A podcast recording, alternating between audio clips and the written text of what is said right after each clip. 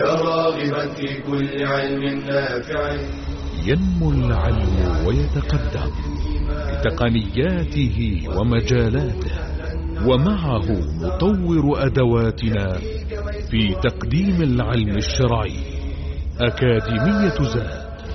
زاد أكاديمية ينبوعها صاف صاف ليروي غلة الظمآن.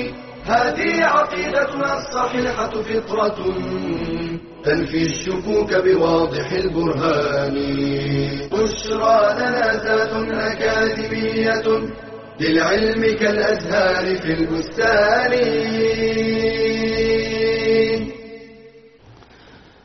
السلام عليكم ورحمة الله وبركاته. إن الحمد لله نحمده ونستعينه ونستغفره ونعوذ بالله من شرور أنفسنا ومن سيئات أعمالنا. من يهده الله فلا مضل له ومن يضلل فلا هادي له.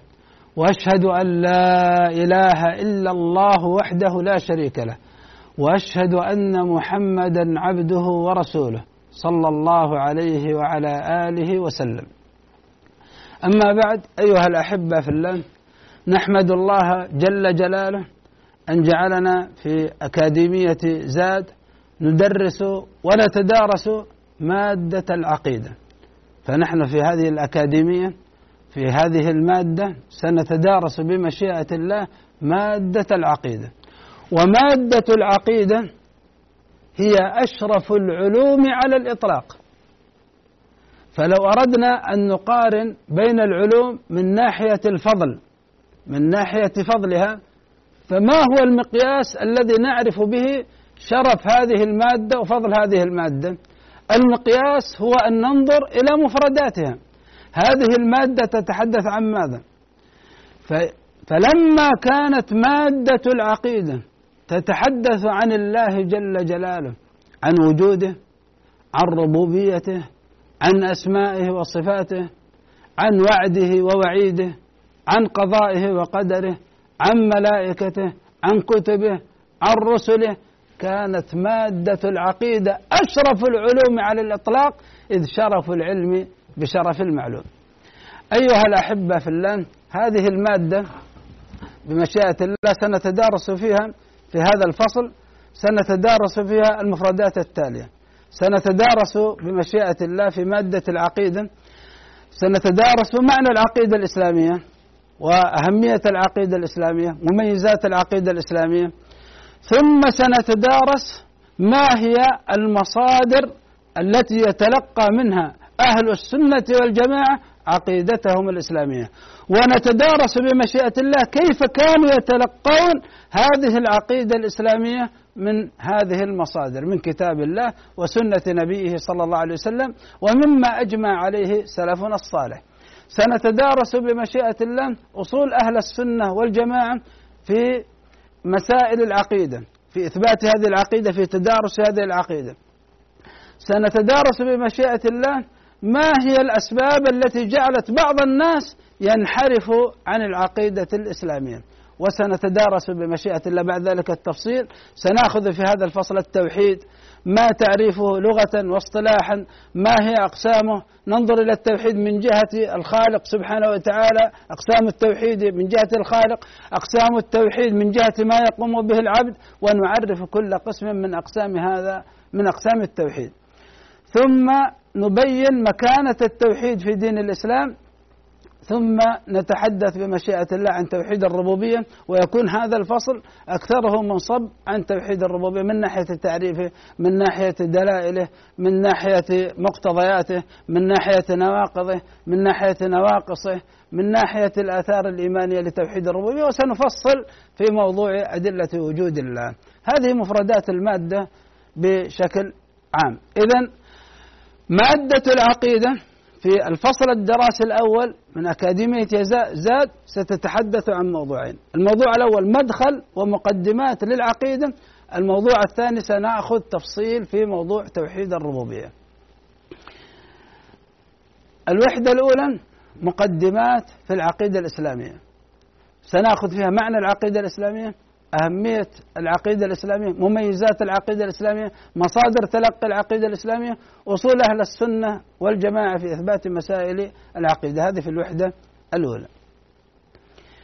نبدأ بالدرس الأول الذي نتدارسه معكم اليوم بمشيئة الله عن العقيدة الإسلامية. ما المراد بها وما أهميتها؟ في هذا بداية هذا الدرس سنأخذ المراد بالعقيدة الإسلامية وسنأخذ في القسم الثاني من هذا الدرس أهمية العقيدة الإسلامية. هنا العقيدة نسبناها إلى الإسلام العقيدة المتعلقة بالدين الإسلامي. لذلك يحسن بنا أن نعرف ما المراد بالدين الإسلامي ما تعرف الدين الإسلامي ما, ما هي مراتب الدين الإسلامي أين مكانة العقيدة الإسلامية في الدين الإسلامي. وسناخذ معنى العقيدة لغة واصطلاحا ومعنى العقيدة الإسلامية؟ والفرق بين العقيدة الإسلامية وبين الشريعة الإسلامية. دائما تسمعون العقيدة الإسلامية والشريعة الإسلامية. نبدأ بتعريف الدين الإسلامي. أيها الأحبة في الله كلمة الدين في اللغة العربية كلمة الدين في اللغة العربية مشتقة من كلمة دان وكلمة دان لها حالتان. الحالة الأولى أن تأتي متعدية بنفسها يعني أن تنصب مفعولها بنفسها. كقولك دان فلان فلانا. دانه يعني خضع أخضعه ساسه قهره ملكه. فهنا دان دان فلان فلانا. هنا دان متعدية. وتأتي دان الحالة الأخرى متعدية لمن تضاف إليه يعني لازمة لكن تتعدى لمن تضاف إليه بصلة. الصلة تارة تكون الباء وتارة تكون اللام الباء كقولك دان فلان بكذا. دان به أي خضع بهذا الشيء وانقاد بهذا الشيء. وصار مملوكا وهو يتصرف في ملك من ملكه وفق هذا الشيء الذي وضعه. إما هذا المالك أو هو وضعه لنفسه يتدين به لهذا المالك. أو دان فلان لفلان. دان فلان لفلان يعني دان له خضع له انقاد له. فمعنى أيها الأحبة في الله معنى كلمة دان في اللغة تدور حول معنى الخضوع والانقياد. هذا معنى دان في اللغة. إذا أتينا لدان في الاصطلاح لاحظوا في اللغة الأول ماذا يصنع؟ دانه ملكه. والآخر دان له خضع له. إذا عندنا الطرفان. طرف يملك ويخضع ويقهر ويسوس ويحكم والطرف الآخر يخضع وينقاد. وهناك به يعني وفق شريعة تكون بينهما. فنقول الدين اصطلاحا يا أخوان تعريف الدين في الاصطلاح علاقة لكن لما كان دين سمينا علاقة مقدسة يعني فيها حب بالإضافة للخضوع والانقياد حب وذل. فصارت علاقة مقدسة بين ذاتين إحداهما تملك وتسوس وتقهر وتحكم والأخرى تخضع وتنقاد وفق شريعة تكون بينهما. فإن كان هذا الدين من عند الله جل جلاله فالله هو الذي وضع هذه الشريعة والناس يخضعون وينقادون لله وفق هذه الشريعة. وإن كان هذا الدين وضعي فأولئك الذين خضعوا وانقادوا لهذا المتوهم للشمس للقمر للكواكب للشجر للحجر لغيرها هم يضعون شريعة يخضعون بها وينقادون لها. إذا تعالوا ناخذ تعريف الدين الإسلامي من خلال معنى الدين الاصطلاحي. علاقة مقدسة بين ذاتين إحداهما تملك وتقهر الأخرى تخضع وتنقاد. إذا نقول نحن الدين الإسلامي هو الخضوع والانقياد والاستسلام لله جل جلاله الخالق المالك المدبر بالدين الإسلامي الذي جاء به محمد صلى الله عليه وسلم في جميع مناحي حياتنا. هذا معنى الدين الإسلامي. فالدين الإسلامي هو عبادة الله العبد المستسلم الخاضع المنقاد لله تعالى حبا وخوفا ورجاء. إذا هو عبادة الله وحده لا شريك له بالحب والخوف والرجاء. لهذا الإله الذي نعتقد فيه أنه ليس كمثله شيء وهو السميع البصير وهو المنفرد بالخلق والملك والتدبير.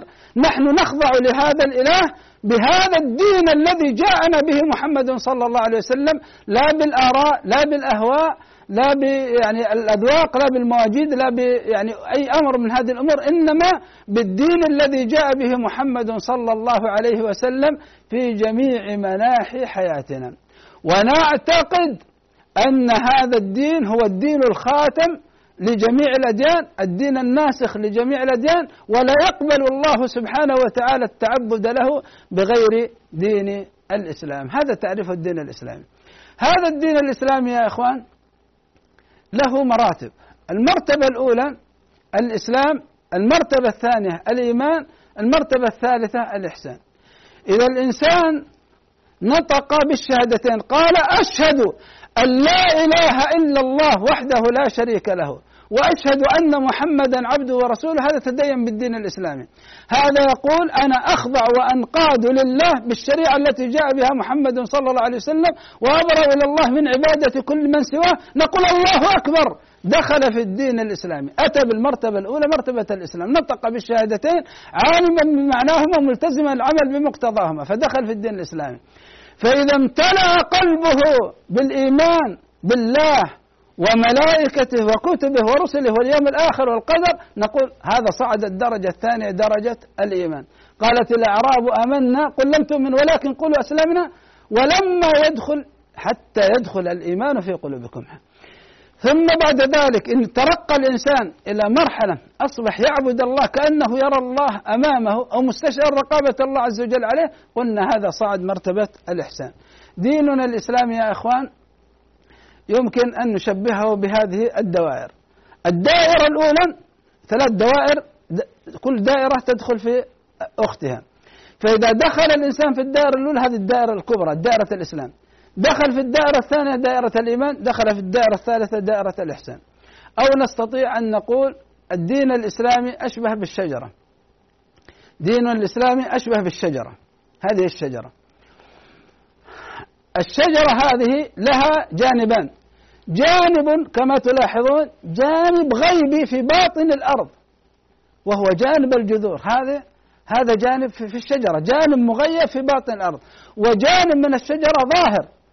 فوق الأرض. ما هو الشيء الذي فوق الأرض؟ الساق والفروع والأوراق والثمار. هذه ظاهرة فوق الأرض. ما هو الشيء الذي داخل باطن الأرض؟ هو الجذور. ديننا الإسلامي له جانبان. جانب ظاهر وجانب باطن. الجانب الباطن يتعلق بالقلب وهو الغيبيات. فالجانب الغيبي من الدين الإسلامي والمتعلق بالقلب والذي يقوم على ستة أركان الإيمان بالله وملائكته وكتبه ورسله واليوم الآخر والقضاء والقدر هذا الجانب ماذا نسميه يا إخوان؟ نسميه جانب الإيمان. هذا الجانب هو الذي يسمى في دين الإسلام العقيدة. والجانب الآخر من الدين الإسلامي هو الجانب العلانية الجانب الظاهر. هذا الجانب يتعلق بماذا؟ يتعلق بالجوارح بجوارح الإنسان. هذا الجانب الظاهر المتعلق بالجوارح والذي يقوم على خمسة أركان. شهادة أن لا إله إلا الله وأن محمد رسول الله إقام الصلاة إيتاء الزكاة صوم رمضان أداء الحج. هذا الجانب يسمى الجانب العلانية من الدين الإسلامي والمتعلق بالجوارح والذي يقوم على خمسة أركان. هذا يسمى الإسلام ويسمى الشريعة الإسلامية. سننتقل بمشيئة الله بعد ذلك بعد هذا الفاصل والاستراحة إلى بيان معنى العقيدة الإسلامية والشريعة الإسلامية مرة أخرى من خلال هذا المثال. ناخذ فاصل ثم نكمل بمشيئة الله.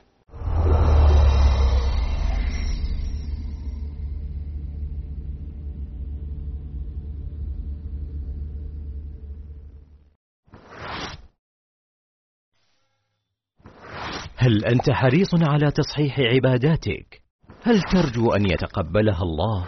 اطلب العلم إذ لا تصح العبادة إلا به قال تعالى فاعلم أنه لا إله إلا الله واستغفر لذنبك وللمؤمنين والمؤمنات وشرط قبول طلب العلم الإخلاص فيه بألا تريد به إلا وجه الله قال تعالى قل إني أمرت أن أعبد الله مخلصا له الدين. وبالإخلاص ترزق صحة الفهم وقوة الاستنباط.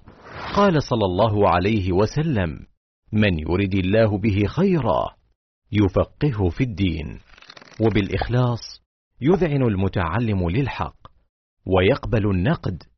قال الذهبي علامة المخلص أنه إذا عوتب لا يبرئ نفسه بل يعترف ويقول رحم الله من أهدى إلي عيوبي.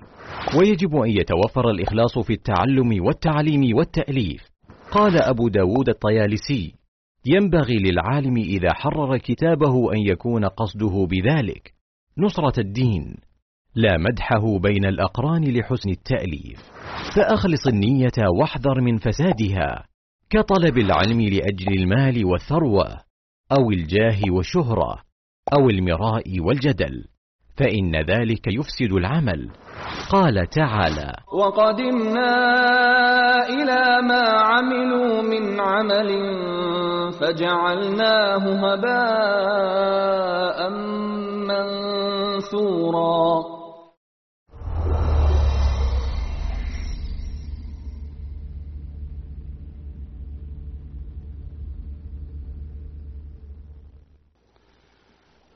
السلام عليكم ورحمة الله وبركاته. عدنا لكم بعد هذا التوقف اليسير. ووقفنا أيها الأحبة في الله على أن ديننا الإسلامي كالشجرة. فالشجرة لها جذور في باطن الأرض ولها ساق وفروع وأوراق وثمار ظاهر الأرض. فديننا الإسلامي له جانب يتعلق بقلب الإنسان. هذا الجانب المتعلق بقلب الإنسان هو جانب الغيبيات. ما يتعلق بالإيمان بالله وملائكته وكتبه ورسله واليوم الآخر والقضاء والقدر. وما أدرجه بعد ذلك العلماء في مسائل العقيدة هذا يسمى الجانب الغيبي المتعلق بالقلب والذي يقوم على ستة أركان هذا يسمى الإيمان. والجانب الظاهر للناس من النطق بالشهادتين والصلاة والصوم والزكاة والحج وغير ذلك مما يندرج تحت في تحت الشريعة الإسلامية هذا الجانب يسمى جانب الإسلام. هذا دين الإسلامي وهنا الآن ننتقل إلى بيان معنى العقيدة. ما معنى العقيدة لغة واصطلاحا؟ ما معنى العقيدة الإسلامية؟ ما معنى الشريعة الإسلامية؟ ما الفرق بين العقيدة والشريعة من هذه الناحية؟ أيها الأحبة في الله العقيدة في اللغة مأخوذة من العقد وهو الجمع بين طرفي الشيء. الآن لو أخذت أنا طرفي هذا الغترة وعقدت هكذا ووضعت شيء في داخلها ثم ربطت عليه. هذا يسمى عقد ربط شد توثق من شيء بحيث لا يخرج من هذا الأمر. هذا معنى العقيدة في اللغة الجمع بين بين طرفي الشيء. والأصل في العقد أنه للأشياء الحسية عقد الحبل عقد البناء ثم استخدم بعد ذلك الأشياء المعنوية عقد البيع عقد النكاح عقد اليمين فهذا معنى العقيدة في اللغة. في الاصطلاح سميت العقيدة عقيدة لأن الإنسان يعقد قلبه وضميره على هذه الأمور بحيث لا يقبل فيها المجادلة ولا التشكيك. هذا تسمى العقيدة اصطلاحا. عقيدة اصطلاحا هي الأمور التي يعتقدها الإنسان يؤمن بها إيمانا جازما ويتدين بها يتدين بها. تسمى هذه الأمور عقيدة. هذا معنى العقيدة في الاصطلاح. فلو قيل العقيدة الإسلامية عقيدتنا الإسلامية نتمسك بعقيدتنا الإسلامية. يجب أن نهتم بعقيدتنا الإسلامية. عقيدتنا الإسلامية هي مصدر عزنا هي مصدر قوتنا. تسأل بعض الناس طيب إيش العقيدة الإسلامية؟ ما يعرف. العقيدة الإسلامية يراد بها ما يراد بالإيمان الوارد في حديث جبريل. سئل النبي صلى الله عليه وسلم سأله جبريل عن الإيمان قال الإيمان أن تؤمن بالله وملائكته وكتبه ورسله واليوم الآخر وتؤمن بالقدر خيره وشره. هذه تسمى العقيدة. فإذا سمعت العقيدة الإسلامية ما هي عقيدتنا الإسلامية؟ تقول عقيدتنا الإسلامية هي يراد بها ما يراد بالإيمان الوارد في حديث جبريل فهي الجانب الغيبي من الدين الإسلامي والمتعلق بالقلب والذي يقوم على أركان الإيمان الستة وهي كذا وكذا وكذا الإيمان بالله وملائكته وكتبه. هذا سمى العقيدة الإسلامية. يقابلها الشريعة الإسلامية. الشريعة الإسلامية يراد بها ما يراد بالإسلام الوارد في حديث جبريل وهو الجانب الظاهر من الدين الإسلامي والمتعلق بالجوارح والذي يقوم على خمسة أركان وهي كذا وكذا وكذا. هذا معنى العقيدة الإسلامية هذا معنى الشريعة الإسلامية. تسمعون دائما العقيدة والشريعة. السؤال الآن إليكم يا إخوة للتنشيط. يعني نسأل الله سبحانه وتعالى أن يجعلنا جميعا ممن يسير على المنهج السلفي. المنهج السلفي قائم على ماذا؟ قائم على الاتباع. السؤال إليكم الآن هل وردت كلمة العقيدة الإسلامية في الكتاب والسنة؟ أم أنكم تبتدعون هذا المصطلح وتختبرون الناس وفق مصطلح بدعي من أين أتيتم بهذا المصطلح؟ آه هنا مشكلة هنا مشكلة. تقول العقيدة وهذا عقيدته أشعرية هذا عقيدته ماتريدية كلابية جهمية معتزلة هذا عقيدته رافضية هذا عقيدته صوفية هذا من أين أتيتم بهذا المصطلح؟ ويعني تحاكمون الناس إليه وهو لم يرد لا في الكتاب ولا في السنة. الجواب. نقول كلمة العقيدة معناها وارد. معناها اللغوي وارد في الكتاب والسنة. ولكن يؤاخذكم بما عقدتم الأيمان. فالمعنى العقيدة في اللغة وارد في الكتاب والسنة. المعنى اللغوي للعقيدة ورد في الكتاب وفي السنة. طيب الأمر الثاني ما هي الأشياء التي نحن نطالب الناس أن يعقدوا قلوبهم وضمائرهم عليها؟ وارد في الكتاب والسنة أركان الإيمان الستة. هل أتينا بشيء من عندنا؟ هذه أمور واردة في القرآن والسنة. الأمور التي أمرنا الله عز وجل بها بالإيمان بها إيمانا جازما لا شك فيه هذه الأمور سميناها عقيدة. فما هي الأشياء التي يجب أن نعتقدها واردة في الكتاب والسنة؟ ما معنى نعتقدها؟ المعنى وارد في الكتاب والسنة. إذا لا ابتداع بحمد الله. متى نكون مبتدعة؟ لو قلنا للناس يجب عليكم أن تعتقدوا أن مرتكب الكبيرة كافر.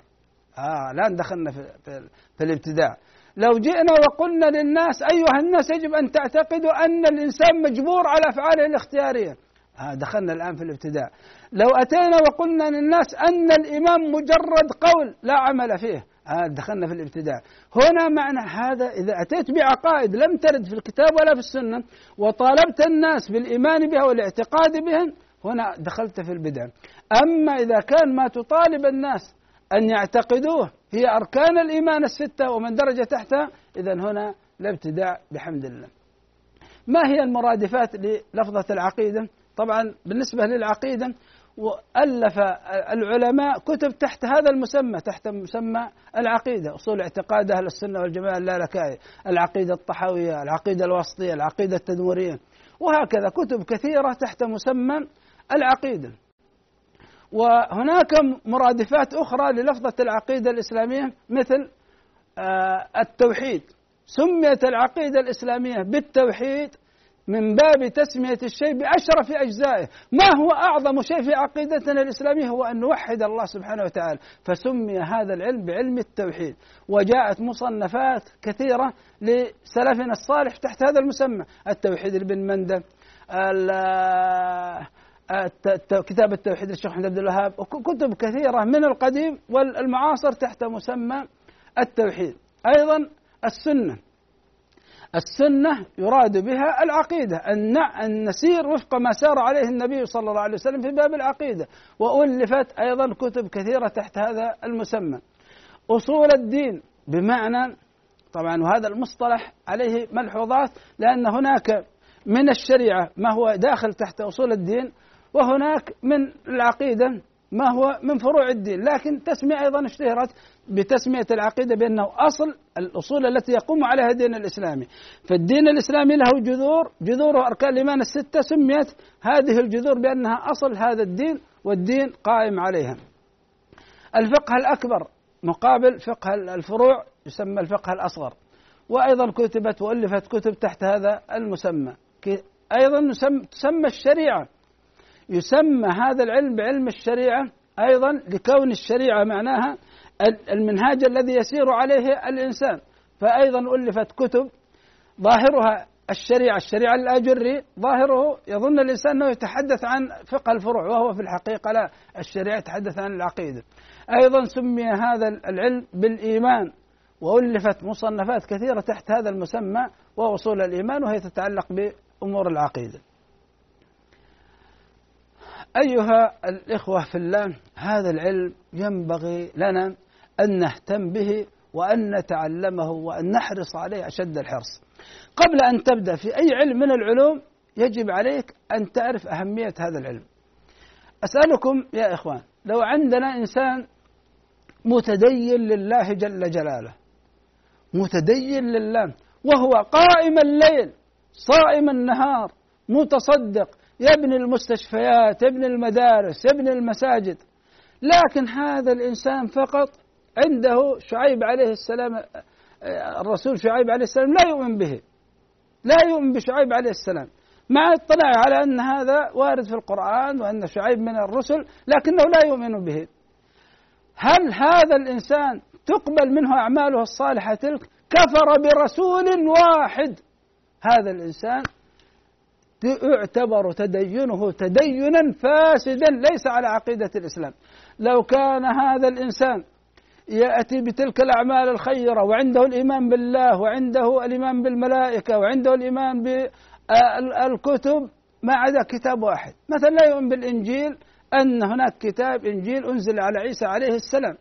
ويؤمن باليوم الآخر ويؤمن بالقضاء والقدر. هل يصح إيمانه؟ خلل واحد فقط وهو أنه لا يؤمن بالإنجيل هذا الإنسان ليس من أهل دين الإسلام. تدينه بالإسلام تدين باطل لا يصح منه التدين بالإسلام.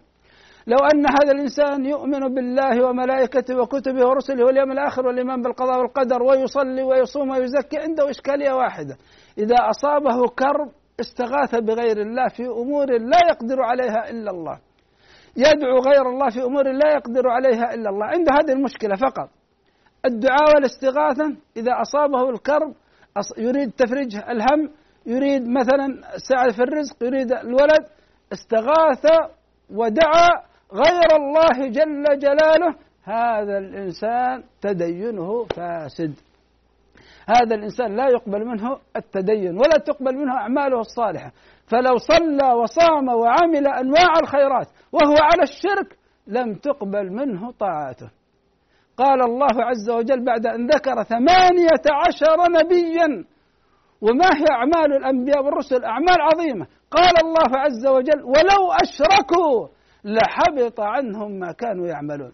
وقال الله عز وجل لنبيه محمد صلى الله عليه وسلم ولقد أوحي إليك وإلى الذين من قبلك لئن أشركت ليحبطن عملك ولتكونن من الخاسرين. إن موضوع العقيدة يا إخوان والإهتمام به ليس بالأمر اليسير يعني يقول الإنسان يعني إيش العقيدة؟ الحمد لله نحن مسلمين.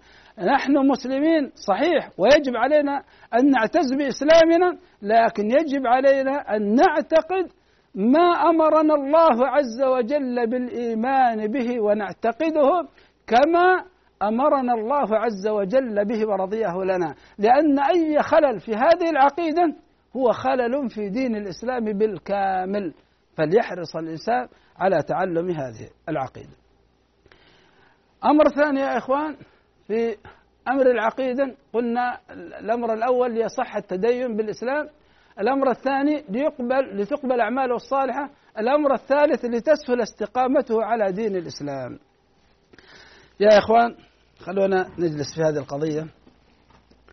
كثير من الناس إذا جئت تكلمه يعني عن الإسلام وتقول الإسلام دين مسعد يقول أنا نظريا أوافقكم على هذا. أنا أقول أن دين الإسلام كما جاء بإسعاد الإنسان في الآخرة جاء بإسعاده في الدنيا. يقول أنا معكم في هذه نظريا. لكن لو جئنا في الواقع يقول فعل الطاعات تعب المحافظة على الصلوات على صلاة الفجر في الجماعة تعب المحافظة على صلاة العصر في الجماعة تعب المحافظة على الصيام وصيام نوافل تعب المحافظة الحج تعب فعل الطاعات تعب قراءة القرآن وقيام الليل تعب كيف تقولون سعادة؟ كف النظر كف النفس عن المعاصي والمنكرات من النظر من السمع من الكلام من الأكل من الشرب من ال... تعب. يقول وجدنا تعب. إذا جئنا في قضية الأخلاق بر الوالدين وصلة الأرحام وحسن الخلق من الجيران يقول وجدنا تعب. أنتم تقولون يعني سعادة.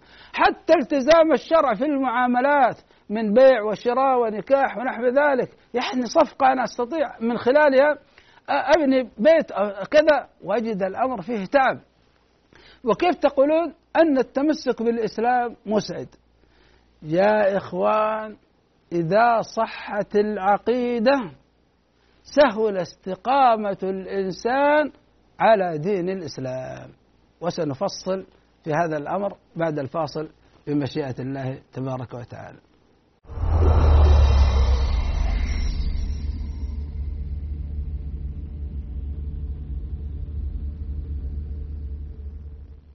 إذا أحببت أن تتعرف على دينك أكثر أن تزداد علما وتنهل خيرا أن تسمع وترى ما يقربك من ربك ويحببك في نبيك وتزكو به نفسك. في قناة زاد تجد ذلك وأكثر. تصفح وتجول في واحة إيمانية من مقاطع مميزة من إنتاج مجموعة زاد. تتنوع بين المادة العلمية والرقائق الإيمانية والفواصل الدعوية المحترفة إعلامية والمؤصلة منهجية. تخاطب الرجال والنساء الكبار والصغار. تدعو البعيد وتؤنس القريب. مقاطع motion graphic مميزة. دورات علمية متخصصة. فواصل درامية شيقة. لقاءات دعوية ممتعة. برامج تلفزيونية. وندوات شرعية. شاهد شارك انشر.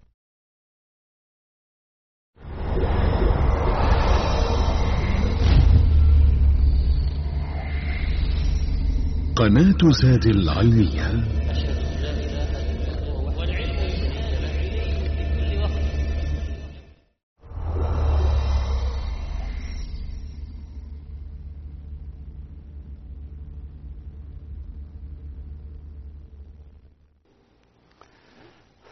السلام عليكم ورحمة الله وبركاته. توقفنا قبل الفاصل في كيفية الجمع بين أثر العقيدة الإسلامية في نفس الإنسان وبين تذوق طعم التمسك بالإسلام حلاوة وسهولة الاستقامة.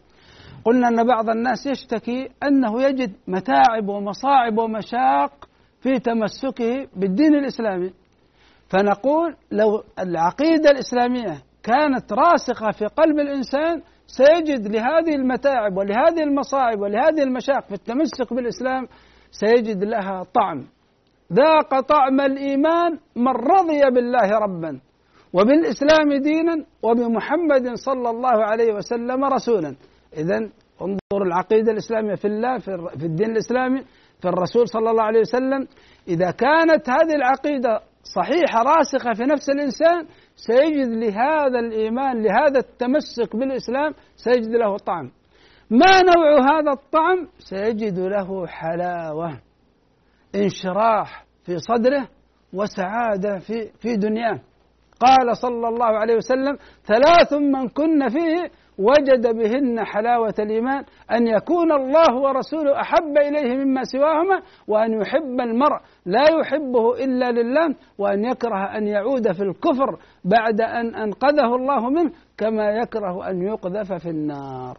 إذا استقر الحب واستقر الرضا في نفس الإنسان بالعقيدة الصحيحة في الله وفي رسوله وفي دين الإسلام والولاء والبراء للمؤمنين سيكون عندئذ يجد الإنسان لاستقامته سهولة أيها الأحبة في الله كذلك إذا الإنسان تمسك بدين الإسلام إذا كان إذا صحت العقيدة في نفس الإنسان كانت العقيدة الإسلامية راسخة في نفس الإنسان فإنه سيعتدل في تمسكه بالإسلام وسيبتعد عن طريق الغلاة وعن طريق الجفاة. السبب لأن عقيدته في الإسلام عقيدة واضحة صافية. أعطيكم مثال. لو جاءنا شخص وقال ما أعظم طلاق يوقعه الإنسان في هذه الدنيا؟ صاحب العقيدة مثلا الفاسدة المنحرفة يقول أعظم طلاق أن يطلق الإنسان الدنيا بالكلية وعلامة طلاقه لها بالكلية أن ترى زوجته كأرملة وأولاده كاليتامى. ثم بعد ذلك يأخذ هذا الاتجاه ويسير عليه. هل هذا الإنسان غالي ولا جافي؟ هذا غلا في دين الإسلام وانحرف عنه. وقد يصل به الأمر عياذا بالله إلى أن يسقط من الجهة الأخرى من دين الإسلام. يغلو في تمسكه بشريعة الإسلام والخوف من الله الخوف من الله حتى يظن أن من عصى الله بكبيرة من الكبائر فقد كفر. وأنه لو لقي الله بكبيرة فإنه خالد في نار جهنم. ويصبح يرى كل من خالفه في أمر من الأمور الدينية وقد تكون مخالفة في الرأي يعتقد كفره. فيخرج ويخرج من جهة أخرى من دين الإسلام. على الجانب الآخر هناك ناس يقولون مثلا وهو يعتقد عقيدة فاسدة أن من قال لا إله إلا الله ليس بشرط أن يصلي ولا يصوم ولا يزكي ولا يحج وهو في الحقيقة معتقده في لا إله إلا الله معتقد فاسد. لأن ظن أن معنى لا إله لا خالق إلا الله ويكفي هذا الأمر وأنه ليس معناها لا معبود يستحق العبادة إلا الله المتضمنة أنه لا خالق إلا الله.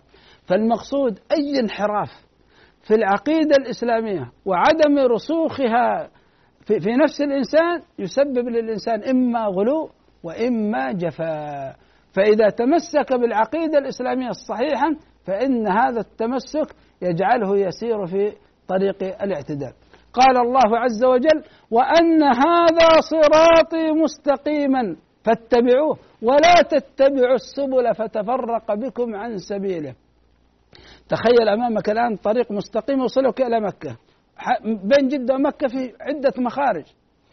الصراط الموصل إلى جنة الله صراط مستقيم. لكن هناك مخارج عن اليمين وعن الشمال. طريق الغلاة طريق الجفاة. متى اعتقدت المعتقد الصحيح في الله في الرسول في, في, في الله في ملائكته في كتبه في رسله في اليوم الآخر في القضاء والقدر؟ صح سيرك وصحت استقامتك على الصراط المستقيم وستصل إلى رضوان الله جل جلاله وستصلح دنياك وتصلح أخراك متى اهتممت بعقيدة الإسلام. فهمتها الفهم الصحيح وتشربتها وعشت بها سيكون تمسكك بهذا الدين تمسكا معتدلا. كذلك يا إخوان نحن نقول ينبغي للإنسان أن يتمسك بالعقيدة الإسلامية. ما السبب؟ لماذا يهتم الإنسان بالعقيدة الإسلامية؟ لتصح معرفته وليصح تصوره معرفته وتصوره لماذا؟ لنفسه وللحياة وللكون لأن العقيدة الإسلامية تعطيك التصور الصحيح عن نفسك عن هذه الدنيا عن الكون المخلوقات عن اليوم الآخر فأنت تعرف مما خلقت ولما خلقت وما هي المدة التي ستبقاها في هذه الدنيا؟ هل, هل أنت وجدت في هذه الدنيا للخلود أم أن هذه الدنيا ممر ومعبر؟ ما حقيقة هذا الكون؟ كيف نشأ هذا الكون؟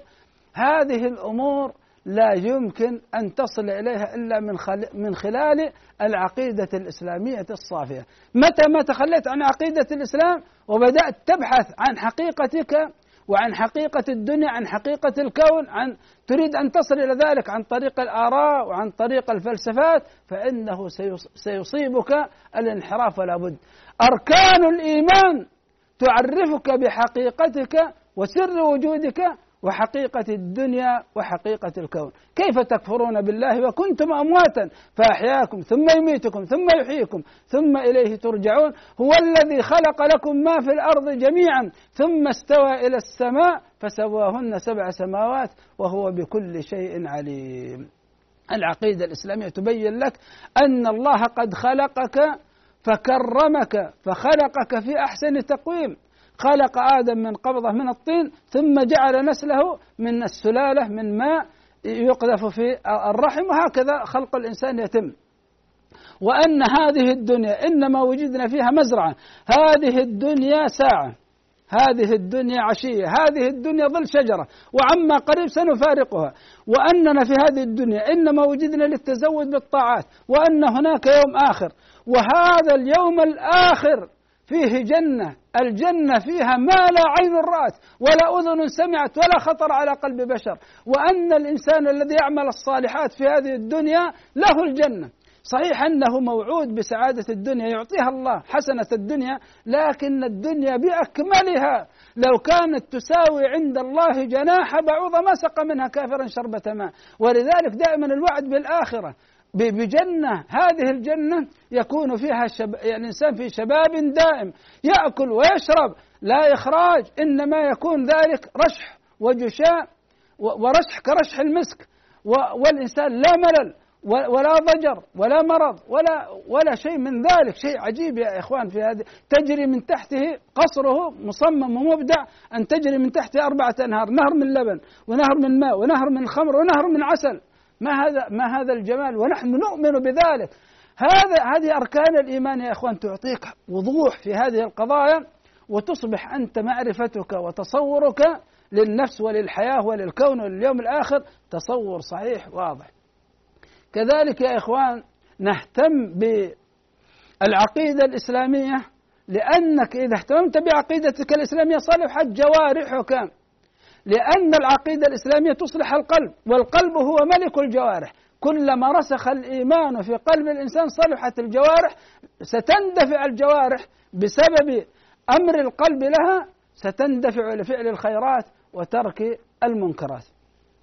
نهتم كذلك يا إخوان بالعقيدة الإسلامية لأنه متى ما كانت العقيدة الإسلامية راسخة في نفس الإنسان وجد الإنسان السعادة في الدنيا. وما تنقص سعادة الإنسان في الدنيا يا إخوان إلا إذا نقصت العقيدة في نفسه. متى ضعف التوحيد في نفس الإنسان؟ ضعفت سعادته وقلت سعادته في هذه الدنيا. بمقدار تمام التوحيد في نفسك تجد سعادة الدنيا. لكن إذا كان الإنسان يتعلق قلبه يتعلق قلبه بالمخلوقين يتعلق قلبه بالواسطات يتعلق قلبه بالأدوية يتعلق قلبه بالكواكب بالأفلاك. يعني يظن أن هذه الأمور قد تسبب له شيء من السعادة. هذا الإنسان إذا وقع في الشرك الأكبر فلا أمن له لا سعادة له لا راحة نفسية له في هذه الدنيا ولا طمأنينة. وإذا كان هذا الأمر فيه نقص في التوحيد بمقدار نقص التوحيد في نفسه تنقص سعادته. وإذا تم التوحيد في النفس يكون الإنسان سعيد في هذه الدنيا. الخالق هو الله. الرازق هو الله الموت بيد الله الحياة بيد الله. فلما الخوف؟ لما القلق؟ لما التعلق بالمخلوقين؟ قلب الإنسان معلق بالله جل جلاله. يجد السعادة والراحة النفسية والطمأنينة الداخلية. الخلو من القلق والهم والغم. يؤمن بقضاء الله وقدره. يؤمن بأن هناك يوم آخر. يؤمن بأن هذه الدنيا زائلة قصيرة. يؤمن بأن هناك ملائكة تحفه. وموجود الكون بهذه الملائكة العظيمة. يؤمن إيمان يقين بأن أن النبي صلى الله عليه وسلم رسول الله وأن هذا القرآن كلام الله. لذلك تجده يجد السعادة في هذه الدنيا. إن مرض يشعر أن هذا المرض تكفير للسيئات تكثير للحسنات رفع في الدرجات. ولذلك لا لا إن أصابه المرض لا يأس ولا قنوط من رحمة الله ولا ولا كراهية لهذه الدنيا إنما يتلذذ بذلك. خسر قال الحمد لله على كل حال قدر الله ما شاء فعل. وهكذا تجد في هذه الحياة يعيش الحياة الطيبة. من عمل صالحا من ذكر أو أنثى وهو مؤمن فلنحيينه حياة طيبة في هذه الدنيا. ولنجزينهم أجرهم بأحسن ما كانوا يعملون. هذا الإنسان المؤمن الذي قد حقق هذه العقيدة الإسلامية في نفسه ضمنت له بإذن الله جنة عرضها السماوات والأرض. وقلت ضمنت ضمنت له وأعني ما ما هذا الكلام. معنى مضمونة يا إخوان أن وعد الله متحقق وإياك ثم إياك أن يطلع الله سبحانه وتعالى فيجد في قلبك شك في أن الله لن يعطيك ما وعدك به. إياك ثم إياك. عندما تخرج ريالا واحدا تتصدق فيه في سبيل الله تقول ممكن الله يعطينا أو لا يعطيني. إياك! لو اطلع الله عز وجل عليك فوجد ذلك في قلبك لكنت صاحب عقيدة سيئة في الله تظن أن الله يخلف وعده. إن الله لا يظلم مثقال ذرة وإن تك حسنة يضاعفها ويؤتي من لدنه أجرا عظيما. ونضع الموازين القسط ليوم القيامة فلا تظلم نفس شيئا. وإن كان مثقال حبة من خردل أتينا بها وكفى بنا حاسبين. يا إخوان والله لو كان مقدار التصدق النقير النقرة هذه الموجودة على نواة التمرة والله تجدها ولا يظلمون نقيرة ولا يظلمون فتيلة ولا يظلمون شيئا. تجد أن الله سبحانه وتعالى يعطيك ما عملت. هذا الإيمان يا إخوان هذه العقيدة الصحيحة في الله وفي ملائكته وكتبه ورسله اليوم الآخر القضاء والقدر سبب للفوز بجنة عرضها السماوات والأرض. قال الله إلا من تاب وآمن وعمل صالحا فأولئك يدخلون الجنة ولا يظلمون شيئا. جنات عدن التي وعد الرحمن وعد الرحمن عباده بالغيب. إنه كان وعده مأتيا. لا يسمعون فيها لغوا إلا سلاما ولهم رزقهم فيها بكرة وعشيا تلك الجنة التي نورث من عبادنا من كان تقيا. إذا لماذا نتعلم العقيدة الإسلامية ونحرص على تعلمها؟ ليصح تديننا لله. متى ما فسدت العقيدة التدين بدين الإسلام تدين سيكون فاسدا. لماذا؟ لفساد العقيدة. ليقبل العمل الصالح. لا يمكن أن تقبل أعمالك الصالحة من صلاة وصوم وزكاة وحج وغير ذلك إذا كانت العقيدة الإسلامية فاسدة. ولتسهل الاستقامة على دين الإسلام فهناك علاقة كبيرة بين صلاح العقيدة وبين استقامة الإنسان. وليعتدل الإنسان وليتوسط ويبتعد عن طريق الغلاة والجفاء إذا صحت العقيدة الإسلامية. إذا صحت العقيدة الإسلامية في نفس الإنسان صح تصوره وصحت معرفته لنفسه وللكون وللحياة. ولتصلح الجوارح بسبب صلاح العقيدة الإسلامية وليسعد في الدنيا وليفوز في الآخرة. أسأل الله سبحانه وتعالى بأسمائه الحسنى وصفاته العلى أن يجعلني وإياكم من أهل العقيدة الإسلامية الراسخة في نفوسنا المؤثرة على جوارحنا المسعدة لنا في الدنيا ال- ال- التي تنيلنا بإذن الله تنيلنا جنة الله عز وجل ورضوانه. وإلى الدرس القادم بمشيئة الله أستودعكم الله وصلى الله وسلم وبارك على عبده ورسوله محمد وجزاكم الله خيرا. يا راغبا في كل علم نافع متطلعا لزيادة الإيمان وتريد سهلا النوال ميسرا يأتيك ميسورا بأي مكان. زاد زاد أكاديمية ينبوعها. صاف صاف ليروي غلة الظمآن. هذه عقيدتنا الصحيحة فطرة تنفي الشكوك بواضح البرهان. بشرى لنا زاد أكاديمية للعلم كالأزهار في البستان.